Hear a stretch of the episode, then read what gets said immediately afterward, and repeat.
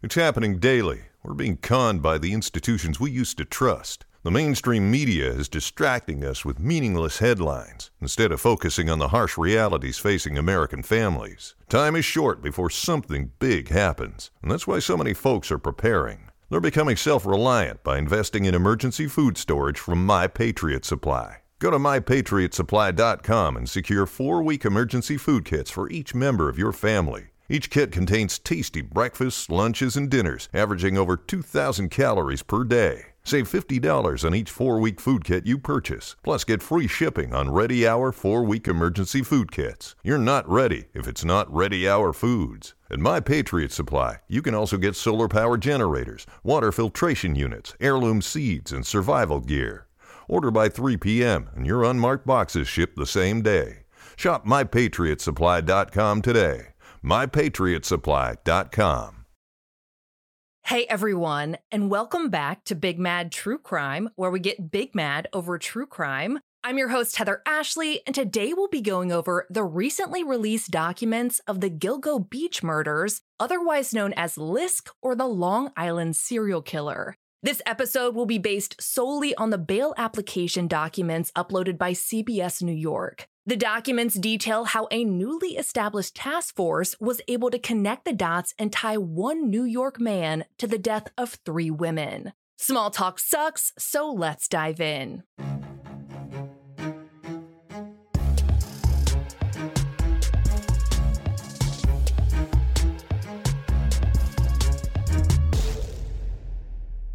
On December 11th, 2010, police officer John Mallia was doing some training with his canine Blue along Ocean Parkway in Gilgo Beach, New York, which is on Long Island. It was during that training that Blue stumbled upon a set of human remains. A wider search ensued, and by two days later, on December 13th, three more sets of human remains were found, all within a quarter mile of one another. The first set was identified as belonging to a tiny, blonde, 24 year old woman named Melissa Barthelemy, who was only 4 foot 10. Sets 2 through 4 were identified as belonging to Megan Waterman, Amber Costello, and Maureen Brainard Barnes. As of yet, no one has been charged with Maureen's murder. Megan Waterman was 22 years old, 5 foot 5 with blonde hair. Amber was a 27 year old who was 4'11 with brown hair and Maureen was 25 years old, 4'11, and also had brown hair.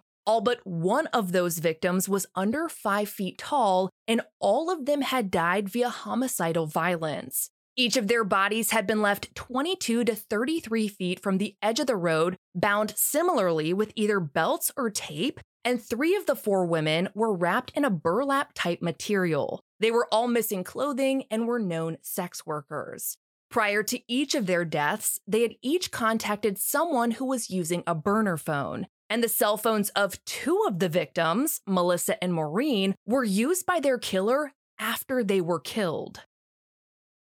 The investigation into who might have killed these women was a big one and went on for more than a decade. During the investigation, a witness in Amber's disappearance recalled a first generation Chevy Avalanche as being the vehicle her suspected killer drove often. In January of 2022, a team of county, state, and federal law enforcement band together to review every single detail of the case for anything they might have missed, and they found something a first gen Chevy Avalanche registered to a man named Rex Heuermann. Rex was a Manhattan architect, husband, and father who lived in Massapequa Park, which is about an hour or so outside of the city. He is currently 59 years old, which, based on his date of birth, would have made him between the ages of 43 and 46 when each of these women were killed. Rex just so happened to live 19 miles from where the bodies were found, but as the crow flies, it's just about six and a half miles. And I can't not mention here that in between those two locations where the bodies were found and Rex's house is the Amityville Horror House. That is a completely irrelevant piece of information, but you have it now. It is my gift to you.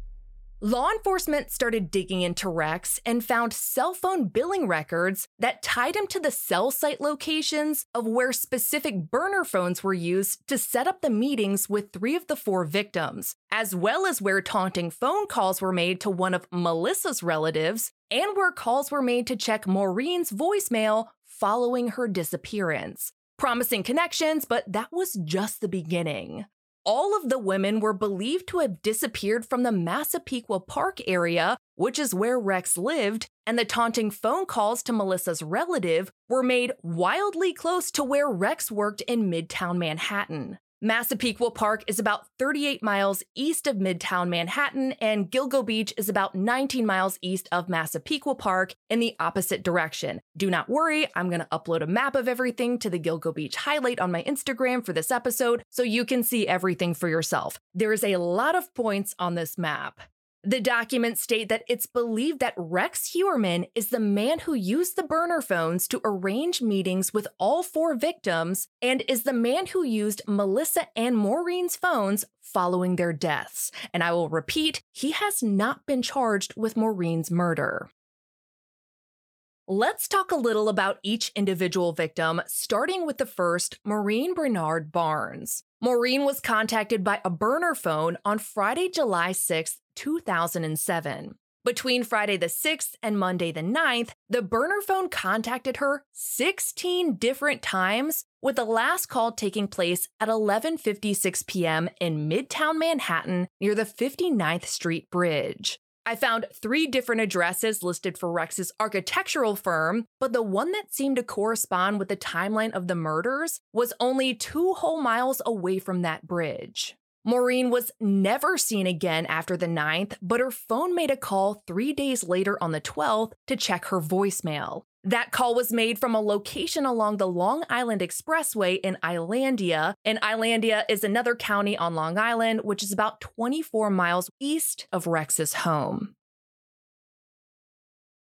The next victim we're going to talk about is Melissa Barthelemy. Melissa was last seen one day after the two year anniversary of Maureen's disappearance. Seven days prior to her disappearance on Friday, July 3rd, she too was contacted by someone using a burner phone. The burner phone contacted her again on Monday the 6th, Thursday the 9th, and Friday the 10th. On the 10th, which is the day she disappeared, that burner phone traveled from Massapequa Park, where Rex lived, to Manhattan, where Rex worked. Later that evening, Melissa's cell phone traveled from Midtown Manhattan to Massapequa. Rex's personal cell phone mirrored those movements. At 1:43 a.m. on what was now July 11th, Melissa's phone was still pinging in Massapequa Park, but later that day, it was used to make an outgoing call to, you guessed it, check her voicemail. It's almost as if the killer was trying to keep tabs on whether or not anyone had noticed his victims were missing yet. The call to check Melissa's voicemail pinged in Freeport, which is another county on Long Island, west of Rex's house. Initially, I assumed you might pass through Freeport on your way to Midtown Manhattan, but when I mapped it out, you probably wouldn't. The easiest way to Midtown would be 38 miles with an average time of 59 New York minutes. You could pass through Freeport if you wanted to, but it would be 39 miles with an average of about an hour and 12 minutes. That being said, if you were going to drive from I don't know, Gilgo Beach to Midtown Manhattan or vice versa, you would drive straight through the middle of Freeport. Melissa's phone was used two more times, again on the 11th and on the 12th, to once again check her voicemail. Those calls pinged from Babylon, which is also in Long Island and east of Rex's house, going towards the area where Maureen's phone had pinged in Islandia. Those calls were made on the weekend, which may explain why they weren't made from Midtown Manhattan. The calls to Melissa's voicemail stopped, but the use of her phone did not. On Friday, July 17th, Thursday, July 23rd, Wednesday, August 5th, Wednesday, August 9th, and Wednesday, August 26th, Melissa's phone made calls to a relative. The relative reported that a man on the other end of the phone told him that he had sexually assaulted and killed Melissa. All of those taunting calls were made on weekdays and pinged out of Midtown Manhattan. The call on the 17th actually pinged off of a tower half a mile from Rex's office and was made at 12:40 p.m., otherwise known as most people's lunch hour. The taunting call on the 23rd pinged off of a tower in Queens, and Rex's personal cell phone also happened to be pinging in Queens that day. At the time of Melissa's disappearance, Rex's wife was on a month long trip to Iceland. She left on July 8th and flew back on August 18th. Rex flew out to join her on August 10th, and coincidentally, all activity on Melissa's phone stopped until August 19th, the day after Rex got back. The call on the 19th pinged off of a tower about half a mile from Rex's office.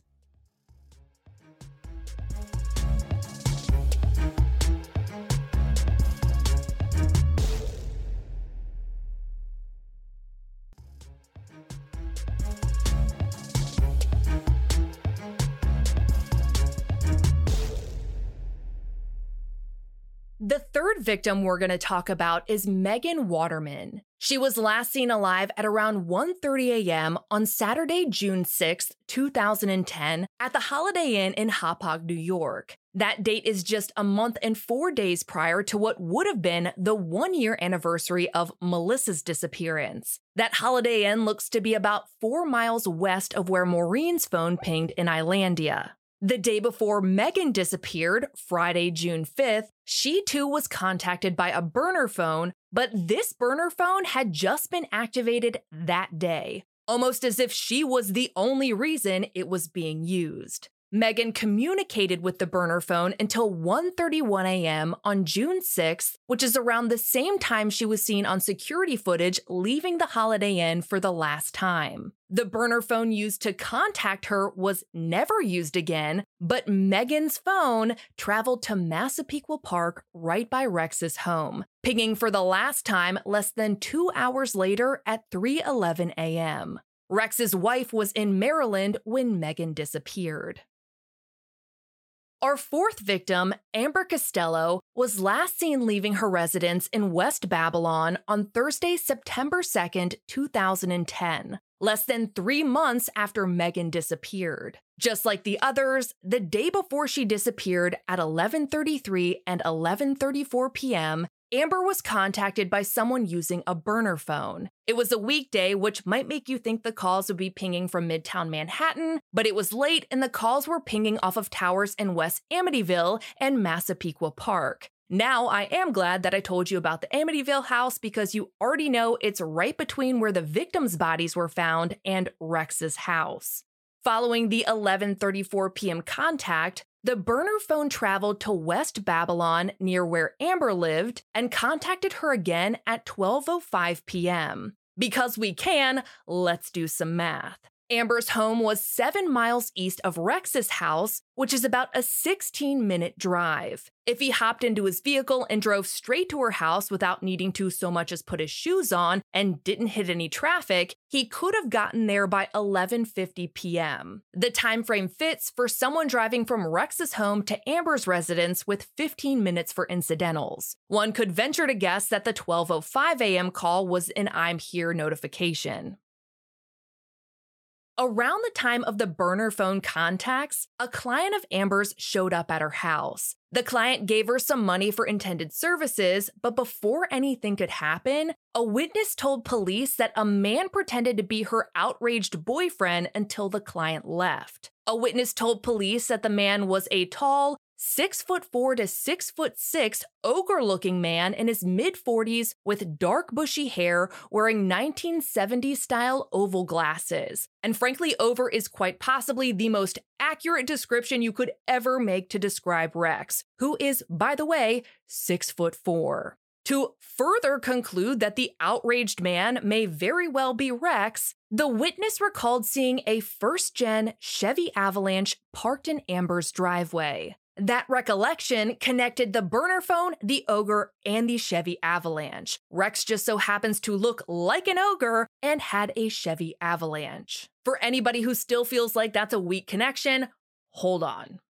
Following the fake boyfriend fiasco at around 1:18 a.m. on what was now September 2nd, the burner phone sent a text to Amber's phone saying, That was not nice, so do I get a credit for next time? Within two minutes of that text being sent, the burner phone was back in Massapequa Park. I want to take a minute here to point out that this is the first time we've heard of the burner phone sending a text to any of the victims. And Amber was very much still alive when that text was sent. All of the other victims seem to have been killed the day they met the burner phone man, but not Amber. He even had the balls to ask about credit, so is it possible that this wasn't the first time they had met up? It would almost make more sense if they had, knowing that the calls from Melissa's phone to check her voicemail following her disappearance had pinged off of towers in Babylon. The next day, it looks like Amber had some form of contact with the client the ogre had scared off the night before. He wanted to see her again, just not at her house because that was terrifying. She also had contact with the burner phone man that night at 9:32 p.m. The burner was pinging in Midtown Manhattan, but following that call, the burner traveled to Massapequa Park, then contacted her again at 10:39 p.m. and 11:05 p.m. By 11:17 p.m., the burner had traveled to the area near Amber's house. Because once again, math is our friend, Midtown Manhattan to Rex's house is 38 miles or about a 59 minute drive on a good day.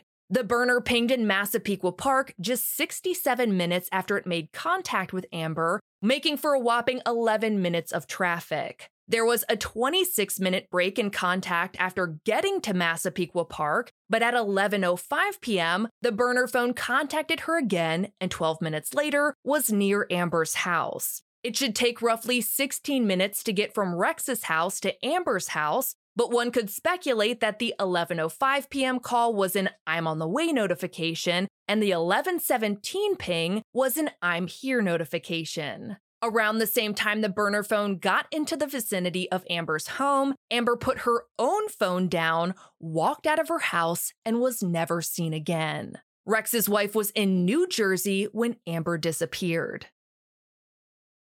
The evidence against Rex was piling up, but police were not even close to being finished. They dug into him further and found that the dude had a fucking Tinder profile. So if you've never been afraid of online dating, I hope that ended three seconds ago. Rex's Tinder profile was set up under the name Andy, which may have been pulled out of his ass as a derivative of his middle name, which is Andrew.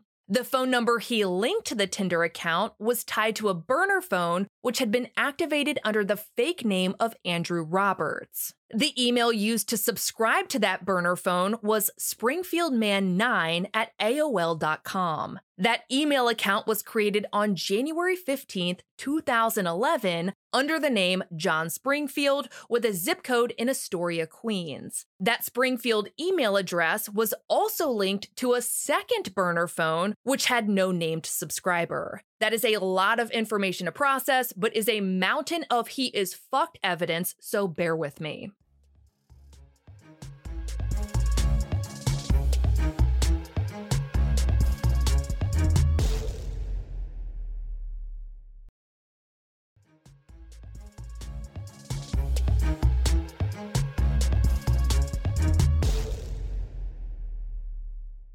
On December 22nd of last year, 2022, Rex's personal cell phone was used to log into the Springfield 9 email account. The burner phone the Springfield email was linked to had logged into that same account just one month prior. Both the Tinder burner phone and the email burner phone were used extensively between 2021 and 2023 for sex work related contacts like sex workers themselves and massage parlors. The calls would often ping in Midtown Manhattan and Massapequa Park, or more specifically, would ping off the cell towers near Rex's office and his home. But there's more. Police uncovered another fake email address connected to the same burner phone the Springfield email was connected to. That was thawk080672 at gmail.com. I initially read it as thawk080672, so I obviously ran to figure out when Tony Hawk's birthday was, but spoiler alert, it's not August 6th, 1972. Rex's wife was born in August, but not in 1972, so we're gonna stick a pin in that for now. The T Hawk email was created under the fake name of Thomas Hawk and was used to make some extremely fucked up online searches. I'm gonna go through all of the ones listed in the documents, but I'm gonna do it in a way that isn't as violently horrendous as they are in their original form. According to the documents, the T Hawk email searched for the following Mistress in Long Island, mature escort in Manhattan, girl begging for sexual assault porn, underage girl begging for sexual assault porn. I hate this. Pretty girl with bruised face porn. T Hawk is showing here that they actually get sexually aroused by battered women. Torture redhead porn. None of the victims he's associated with killing have red hair, but let's keep going. 10 year old schoolgirl. There was also a search for porn relating to female genitalia being cut off. And I think it's important to note that that search is in reference to porn. T Hawk wasn't just into female mutilation, they were into it for the purpose of sexual arousal. The searches continued with skinny redhead tied up porn, short fat girl tied up porn, tied up and raped porn.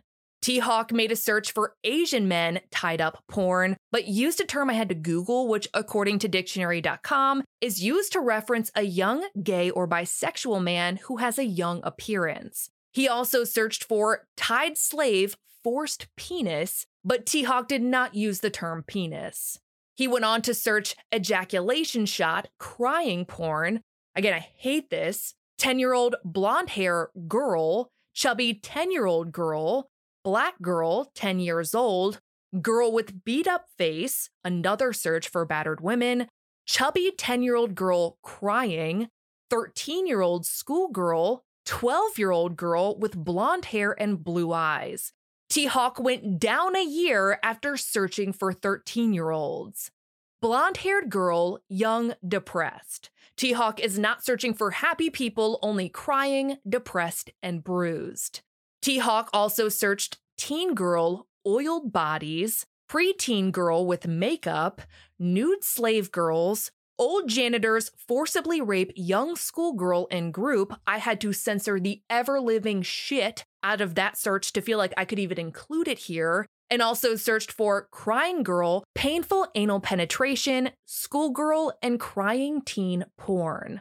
I hated every single second of relaying those searches, but I think it's important to show the pure and utter depravity of the person making them. It also ties into what we're going to discuss next. The same T Hawk email that made those grotesque searches made some very different and very specific ones between March and June of this year, 2023. They go as follows why could law enforcement not trace the calls made by the Long Island serial killer? Why hasn't the Long Island serial killer been caught?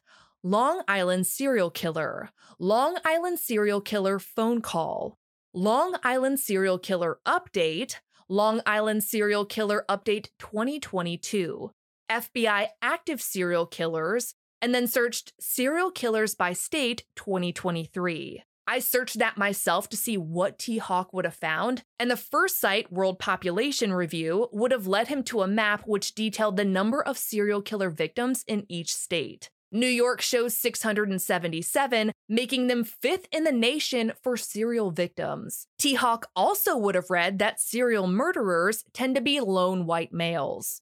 I went through the first few search results and all tended to focus on convicted serial killers, so the Lisk or Gilgo murderer was not listed. The searches went on to include map of all known serial killers. Sounds like the maps in the previous result intrigued T Hawk. It looks like T Hawk got tired of reading about convicted serial killers because he went on to search unsolved serial killer cases, and that's where he would have hit pay dirt. The second result listed is an article with a Long Island serial killer at number one. He went on to search America's five most notorious old cases, and he probably meant cold cases because that's what comes up. He also searched currently active serial killers, and those results would have led him directly to a sketch of the Long Island serial killer, attributing at least 10 victims to that killer. At this point, the searches started getting really specific when T Hawk searched for terrifying active serial killers we can't find. We can't find was in parentheses, and there is an article with almost that identical title. The first case listed in it is the Long Island serial killer. The next search listed in the documents is John Bittrolff, who is a convicted murderer out of New York who is known for killing sex workers. Following the Bittrolff search, T Hawk started looking up the names of some of his victims, starting with Megan Waterman. He then searched for Maureen Brainard Barnes, who is not a victim he's been charged with killing. He then went on to search the specific name of one of Melissa's relatives and one of Megan's relatives. I don't recall seeing the names of any of their relatives in the searches I made to test T Hawk's results, so if I was a betting man, I would guess that this is not the first time T Hawk has researched the Gilgo Beach victims. Following those searches, T Hawk honed in on how the investigation into the murders was going searching for things like cops launch Gilgo Beach homicide investigation task force. We can only hope that in that moment, T Hawk successfully shit their pants.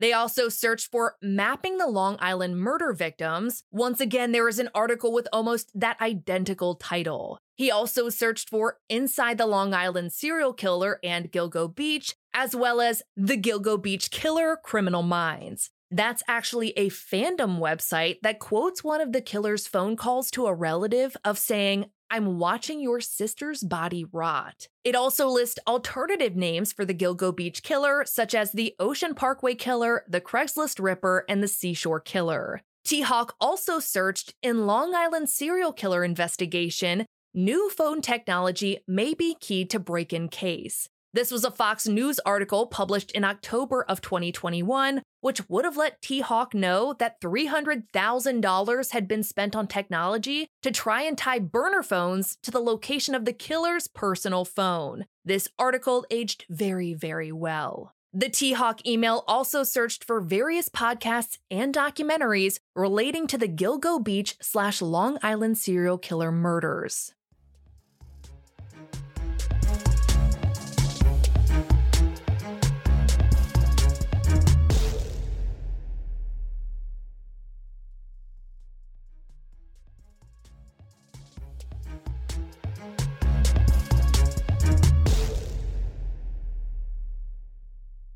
Was hard not referring to T Hawk as Rex throughout all of that, but innocent until proven guilty and all that crap. But let it be known that during a thorough search of the Springfield 9 email account, the one tied to the same burner phone as the T Hawk account, detectives found shitty ogre selfies of Rex, which were used to solicit sex. I don't know that I have ever been more grateful that someone is a fucking idiot, seeing as selfies are taken by one's self. That right there feels like it's probably enough to undoubtedly link Rex to that burner phone and both emails, but that was done when Rex was caught on surveillance at a cell phone store in Midtown Manhattan buying extra minutes for that specific burner phone. Judging by the photos in the documents, it looks like he probably thought he was being slick by paying for the minutes in cash, but he was wrong. He had officially been tied to burner phone number two, but still needed to be tied to the first one, the one associated with the Andy Tinder account, and that was done when police found photos of a sex worker that had been sent to two of his fake emails from a different email. This one was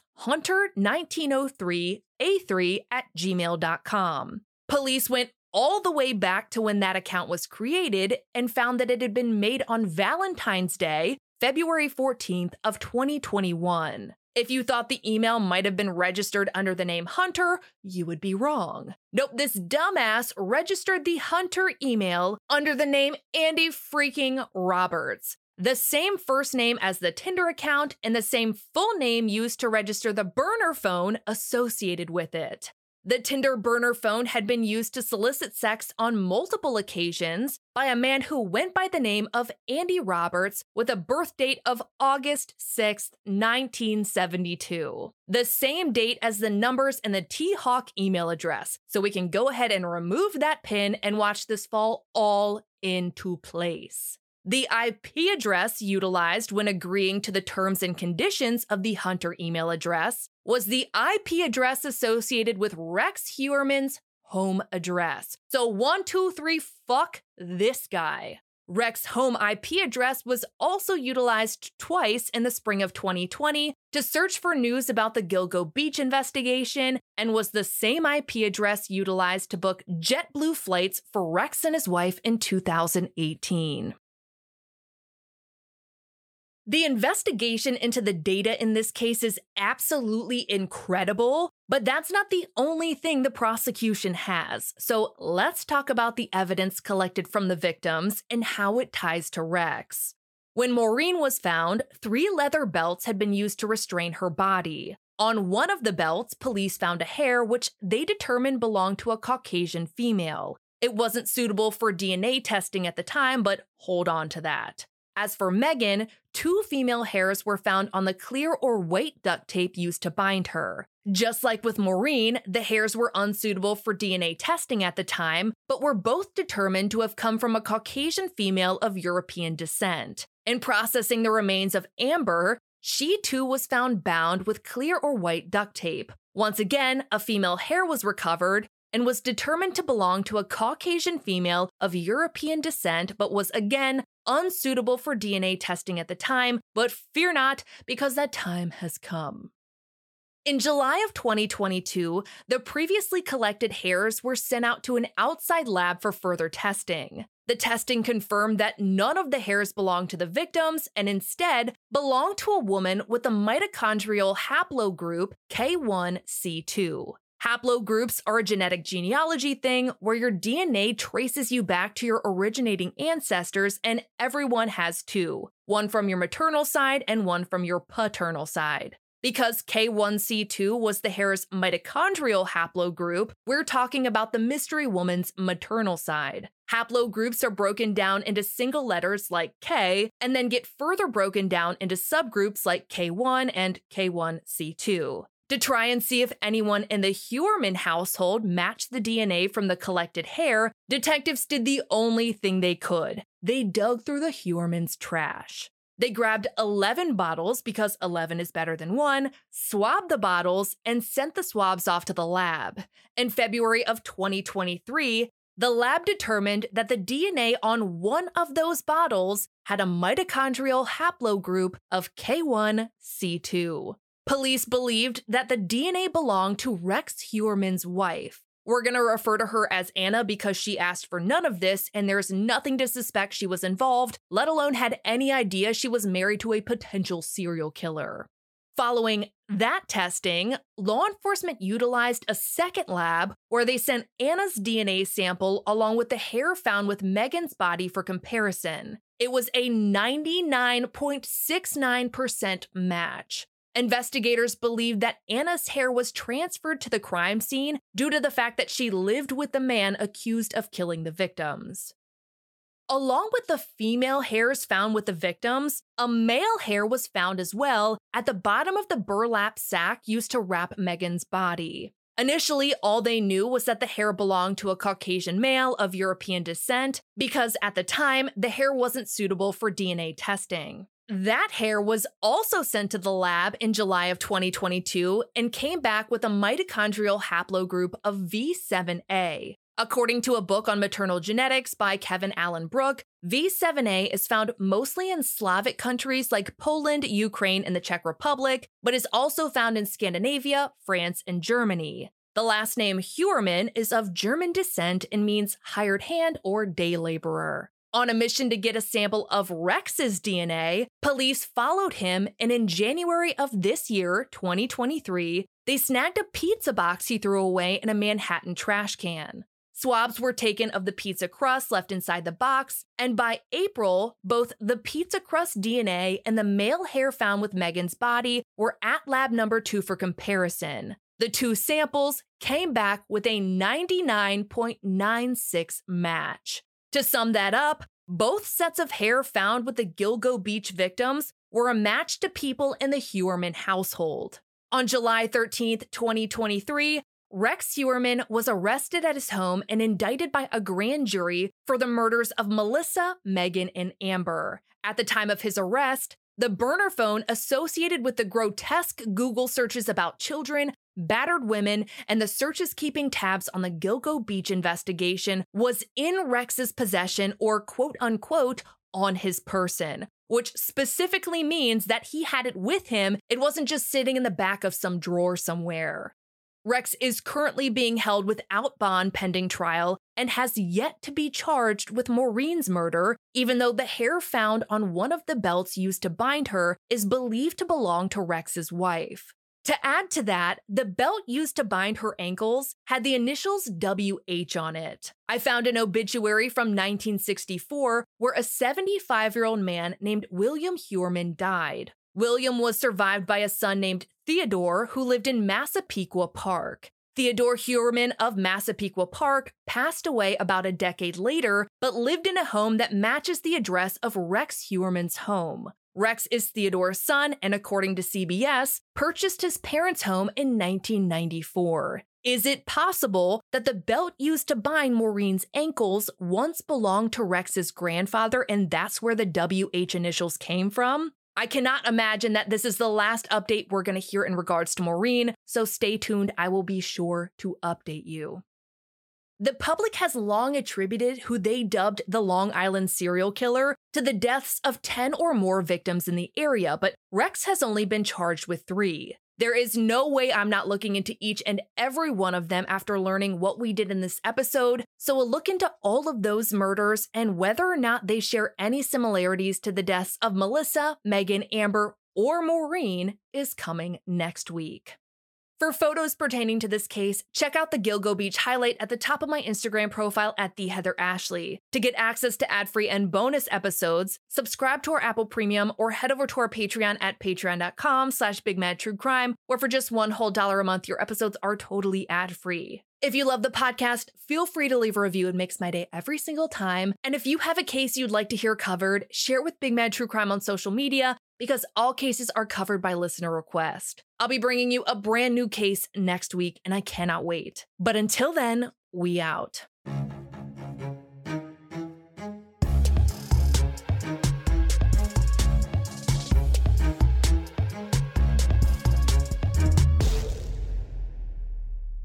We're at the end of this episode where it's time for me to share a review that made my entire day. But I don't look at my reviews. I have Kyle send them to me because bad reviews used to really ruin my, I don't know, mood and how I felt about myself in the podcast. So he sends me all of your lovely reviews, but he is out of town at the time of this recording and I forgot to plan ahead. So I know you sent them. I love you. I'm going to get screenshots for the next time so I can read them here and thank you because you deserve to be thanked because you're the best. I love you all. Yeah, talk to you soon.